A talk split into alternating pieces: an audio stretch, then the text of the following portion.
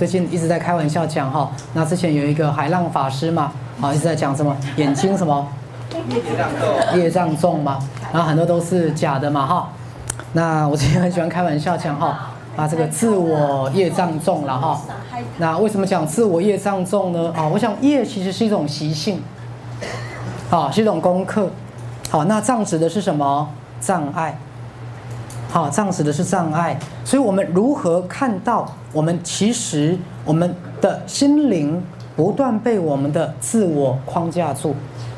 好，我们的心灵不但被自我框架住了，还被自我很多的所谓的限制性信念，就是我们所谓的一般的所谓的理性，一般所谓的理性。好，当你的整个心灵，第一个不但被自我笼罩跟蒙蔽了，而被还被还被自我里面很多的限制性的信念。好，所以导致目前全世界人类最大的问题。就是我们没有办法跟心灵做连接，好，所以像刚刚上半段跟同学开玩笑，好，以前我接触赛斯的时候，刚开始接触真的蛮痛苦的，因为接触之后，我们所使用的语言都不是外面的世界的语言了，好，有时候甚至没有办法跟一般社会的正常人说话，对，后来搞了半天才发现，原来我们才是正常的，他们才是不正常的。好，所以当进入赛斯心法的时候，好，你会开始有很多跟这个世界，好，甚至一般的所谓的主流的观念是不同的。好，包含讲自我的部分就是一样。好，比如说那时候我就在问所有的学员，好，你们从幼稚园到小学，到国中、高中、大学，有没有哪一堂课老师教你们如何使用直觉的力量？有没有？